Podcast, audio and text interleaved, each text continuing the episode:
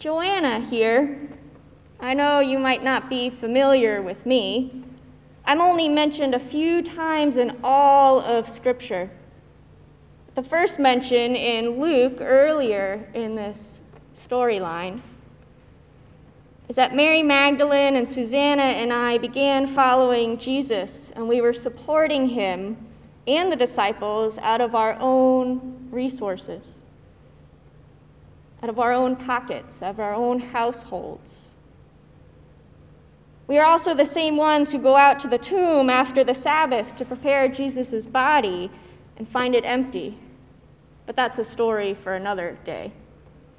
Today is a different story with a somewhat difficult parable, which it might be helpful to break it down for you a bit, since I understand there's probably just a few language and cultural differences from my time to yours. Right at the start, Jesus begins the parable with there was a rich man. And this, this right here is a setup.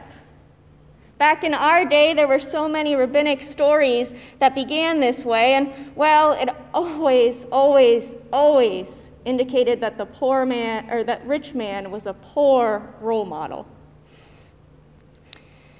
Goes on to say that he was dressed in purple and fine linen, and purple was the most expensive fabric one could own. Be like someone wearing something like Gucci today. And the fine linen, the wording here is somewhat like the wording for undergarments. So let's say he was dressed to the nines in Gucci with Louis Vuitton underwear. And he feasted sumptuously every day, like on caviar, white truffles, and wagyu beef. There was a poor man that was laid before his gate. This would have been a sign that others thought the rich man was the only one who could help him. And this poor man was covered in sores. So, this poor man was also given a name, and this is the only parable that Jesus teaches where anyone is ever given a name.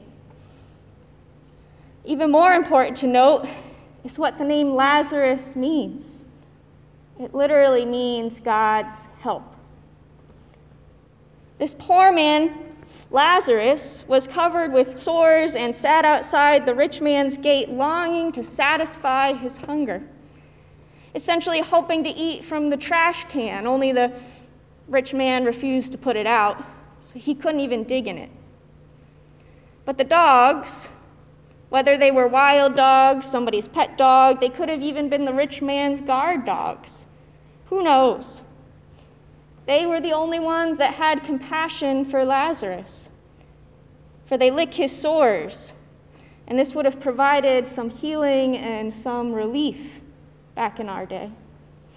There are many different uh, beliefs about the healing powers of the dog's saliva. Many would have understood this. Lazarus dies, maybe starvation, maybe from this disease that he had, a combination of both, or something altogether different. He's carried away to be with Abraham. It's a rather interesting picture, as only other tradition of someone being taken up is Elijah, the prophet, into the chariot. And then we're told, well, the rich man also dies. Again, we don't know how or why, but he's buried a much more traditional way we find out he is in Hades. And again, we should probably pause for a moment. Hades in my day and culture was mostly understood as a place one waited a final judgment. It should also be noted there are still arguments in my day about even if the afterlife even existed at all. The Sadducees, for one, argued that it didn't. So it's hard to say, really, if they're talking a literal heaven and hell here. And if we are, well, they both got there without Jesus, without any confession of faith, repentance, or belief, comment of belief by either of them, because we don't, there's none made. Jesus is the one telling the story and doesn't say a word about it. So let's not read too much into this, but just know that they're somewhat, in a sense, of afterlife maybe even in the same place, separated by a chasm, since the rich man can see Lazarus and Abraham. The rich man asks him, asks Abraham, Send Lazarus to dip his finger in the water and cool my tongue. I am in agony. And Abraham tells him no, reminding him of all the good things he had in his lifetime as Lazarus suffered in pain and anguish and agony. And now the roles have been reversed, and there's a great chasm that separates them, which no one can cross. So the rich man tries again, right? All right, if I can't find relief, Father Abraham, send Lazarus to my father's house. For I have five brothers. He might warn them that they might not end up in torment like me. Abraham replies to him, They have Moses and the prophets. They've had all they have ever needed. The words of Scripture to help them, they should listen to those words. The rich man replied, No, no, if someone goes from them to, from someone goes to them from the dead, they'll repent. Abraham tells him, If they do not listen to Moses and the prophets, much like you didn't, Neither will they be convinced if someone rises from the dead. There's a lot there to unpack in just that little conversation. First off, we see the rich man knew Lazarus' name. It wasn't just some stranger at his gate that he ignored day in and day out, but someone he knew. And either way, it doesn't make it okay, but certainly knowing the person personally adds to the horrific disgrace towards his brother. For that's what Lazarus was. If the rich man is going to call Abraham father, Lazarus should have been considered his brother. Yet he is more concerned about his five brothers still living and seeing Lazarus still as someone beneath him, someone to be used, a servant to do his work. First, asking if Lazarus can relieve him with water, then asking Lazarus to be sent to his brothers, in a sense, still viewing him as less than, even in the afterlife. This encounter that the rich man has with Abraham just reinforces what has always been true, what he has always missed. The exact point Abraham points out to him. If they do not listen to Moses and the prophets, neither will they be convinced, even if someone rises from the dead. If the brothers, like the rich man, are so hard hearted, so disregarding of life of another, so ingrained in their own wealth, their own ability to save themselves, their own security, they don't that they don't acknowledge the need of God, even someone rising from the dead won't change that. I say that because even in death, it didn't change it for the rich man, who not once recognizes his sinful behavior against his brother Lazarus, not once seeks forgiveness, but rather instead continues to demand Lazarus be his errand boy. He is completely unrepentant and unchanged. A bit of what John the Baptist proclaimed in the wilderness rings true here. Do not begin to say to yourselves, We have Abraham as our ancestor. For I tell you, God is able from these stones to raise up children to Abraham.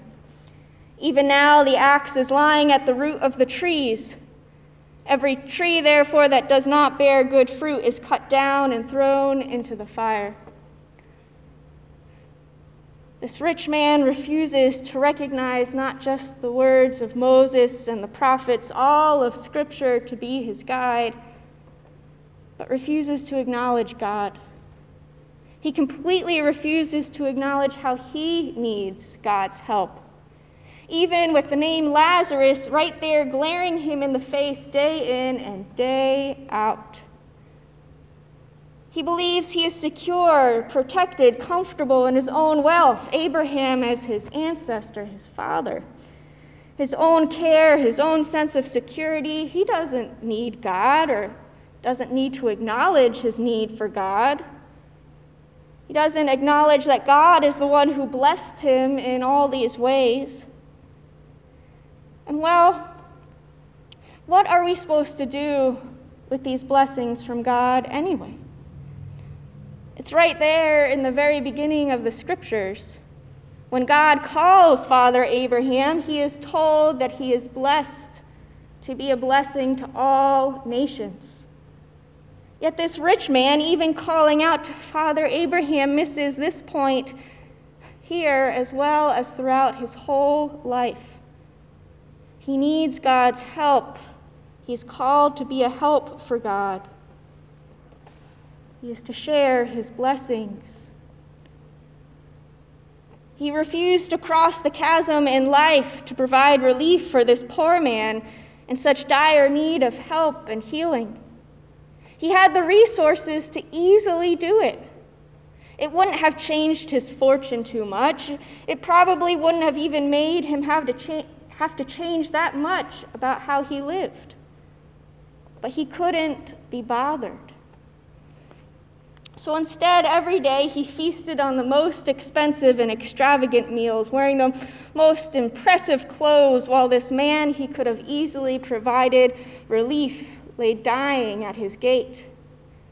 And in the afterlife, he still shows no concern for how he treated his brother Lazarus. Only concern for the brothers in his father's house who may share the same fate. And Abraham tells him they have everything they need. And friends, it is true for us too. We have everything we need. The prophets, the scriptures, angels and messengers, the life, death, and resurrection of Jesus, the sending of the Holy Spirit. Will we acknowledge the need of God's help in our own lives? Will we offer God's help when we see someone in need? Will we recognize our blessings and share them with others, with the nations? The point of this parable is not to relate as either being the rich man or the poor man, but to realize, friends, we are the brothers. We are the ones still alive. We are the ones with choice to make. Do we acknowledge the need of God's help in our own lives and offer it? Or do we think we can get by on our own, our own security, our own safety? For God offers up help along the way. We just have to be willing to acknowledge that we need it, as well as sometimes acknowledge we are the ones God is calling to help our neighbor, our community, our world. We can't proclaim Father Abraham as our father, Jesus as our brother, if we ignore the siblings at our gates. They might not be right outside our house physically, but friends, we have. There are still in this world today siblings at, lying at gates looking for help. How will we respond? Will we see them? Will we feed them more than the trash? Will we have more compassion than the dogs who lick their wounds and provide relief?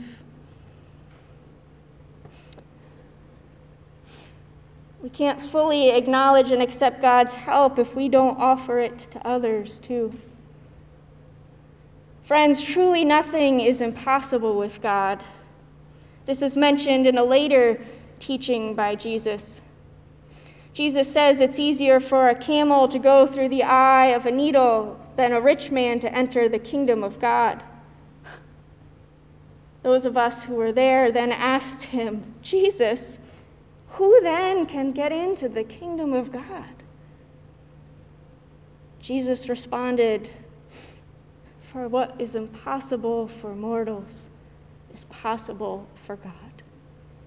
Nothing is impossible for our Lord. Do you have faith enough to believe? Faith enough to live out this belief, faith enough to share your blessings. Faith enough to trust God is with, with us throughout this journey and that God can make a way when there is no way. Friends, may we not just only just believe, but truly live out that indeed nothing is impossible with God. Knowing this, let us not be afraid to share our blessings, to acknowledge the need for God's help, and to help where we can in our world. For the truth is, God is already at work out there making a way. Do we want to ignore the help at our gate, or do we want to welcome it in? Let us desire God's help and share the help of God in our church, in our community, and throughout the world, for we are blessed to be a blessing. Amen.